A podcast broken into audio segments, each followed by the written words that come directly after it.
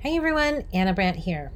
I'm going to try to keep this podcast brief, but I had to share with you a conversation I had with somebody who called my studio to book. They called to book a session and wanted to find out more information about my pricing.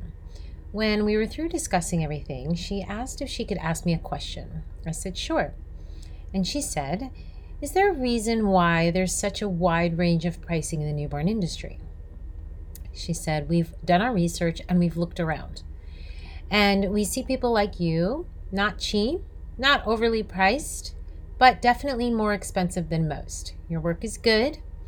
However, then we also see photographers that are very, very, very cheap.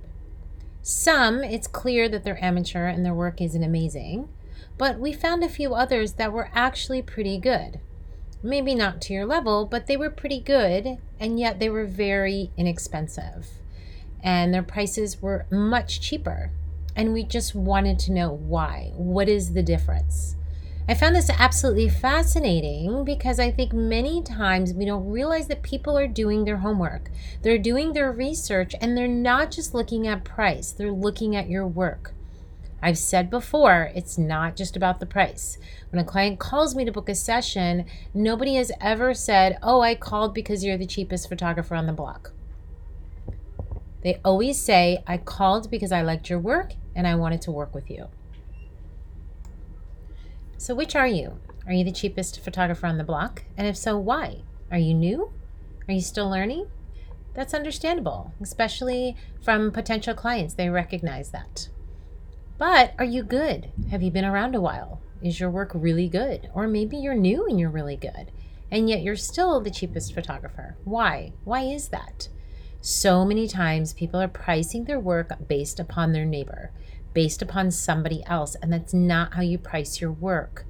There's a cost for you getting out of bed every day and picking up your camera.